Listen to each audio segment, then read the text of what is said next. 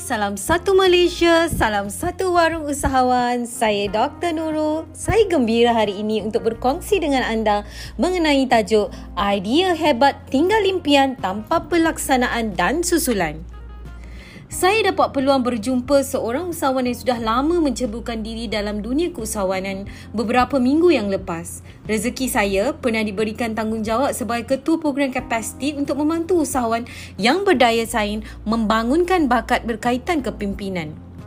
Program yang berlangsung selama enam bulan membolehkan saya mempelajari selok-belok cara bagaimana usahawan yang berjaya berfikir serta cabaran yang mereka lalui dalam proses mengembangkan perniagaan. Sesungguhnya bukan senang nak senang. Teruja mendengar setiap butir perkongsian beliau yang buat saya rasa berada dalam cerita beliau. Bagaimana perniagaan yang bermula dengan idea beliau dapat jalankan dengan pelaksanaan yang terancang. Apa-apa pun katanya, startlah atau bermulalah dengan yang kecil-kecil dan kemudian jadi yang besar-besar bila tiba masanya. Idea tidak menjadikan anda kaya. Pelaksanaan idea yang menjadikan anda kaya. Ini kata-kata yang dipetik dari Felix Dennis. Pelaksanaan adalah tindakan yang akan ambil atau anda ambil untuk menjadikan idea itu satu realiti.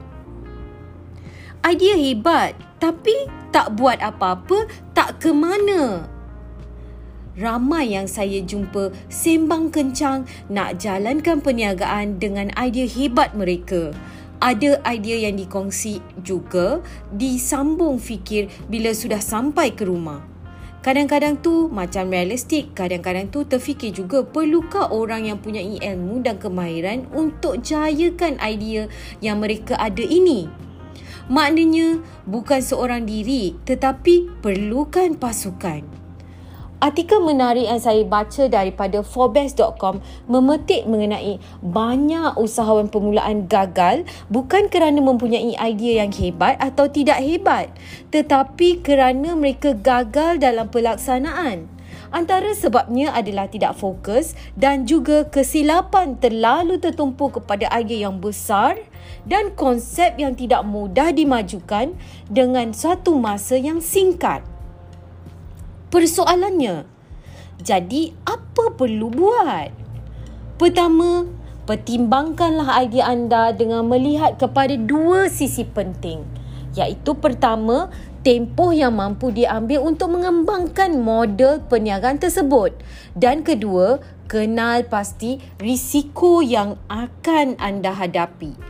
Kedua, rancang perniagaan anda dengan menulis setiap bibit-bibit yang anda fikirkan itu dengan jelas tawaran nilai yang akan anda tawarkan kepada segmen pelanggan. Saya ulang, segmen pelanggan anda dan kemudian lakarkan strategi perniagaan anda dengan berpandukan business model canvas.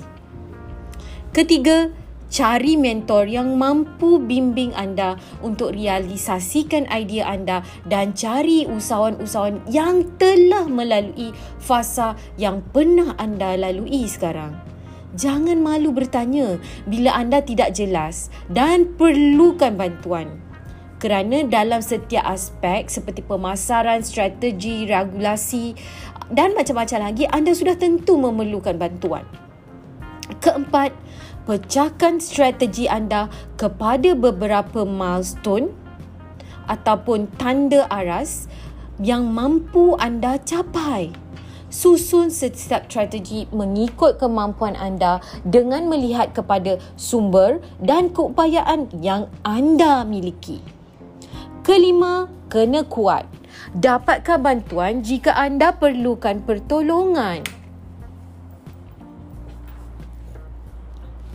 Dan tidak perlu malu kerana perkara biasa bila kita tidak dapat lakukan, kita akan cepat mengalah dan cepat mengalah ini adalah sesuatu yang tidak sihat untuk usahawan. Jadi dapatkan bantuan. Satu lagi artikel yang saya baca tidak kurang menariknya ialah apabila seseorang berkongsi idea baru dan jawapan diterima berbunyi begini. ini dah ada orang buat. Jika anda seorang usahawan bila mendengar uh, maklum balas seperti ini, jangan cepat putus asa. Kerana contoh yang kita boleh ambil daripada Pepsi dah lama berada dalam pasaran sebelum Coke. Tetapi seperti yang kita sedia maklum dari segi prestasi sudah tentu Coke selalu berada di tangga teratas. Tetapi ini tidak bermakna Pepsi tidak boleh berjaya. Jadi, ini juga yang memberikan maksud bahawa idea yang sudah wujud tidak semestinya tidak boleh diolah dan dijadikan lebih baik oleh usahawan seterusnya. Saya harap perkongsian hari ini jadi satu lagi pencetus untuk kita terus berfikir dan buat apa yang kita fikirkan. Jangan biarkan dia menjadi idea dan terus menjadi idea yang bercambah-cambah tanpa per, tanpa adanya sebarang tindakan susulan atau pelaksanaan. Saya harap kita dapat berjumpa lagi dalam artikel yang akan datang.